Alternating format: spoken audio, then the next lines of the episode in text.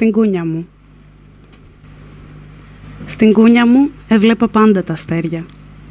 Μίλαγα μαζί τους, σαν να τα ήξερα από πριν γεννηθώ. Μου λέγαν ιστορίες, να με πάρει ο Μορφέας και τα εμπιστευόμουν τυφλά.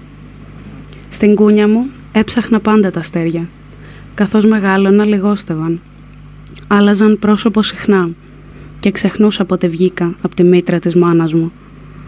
Προσπαθούσα να συμπληρώσω τις ιστορίες τους, βρίσκοντας πάντα, ύστερα από λίγο, την εμπιστοσύνη μου.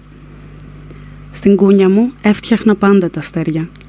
Εγώ ήμουν αυτή που έλεγε τις ιστορίες, απελπισμένη να γυρίσει πίσω ο Μορφέας και η εμπιστοσύνη μου είχε πια χαθεί, μαζί με τη μάνα μου.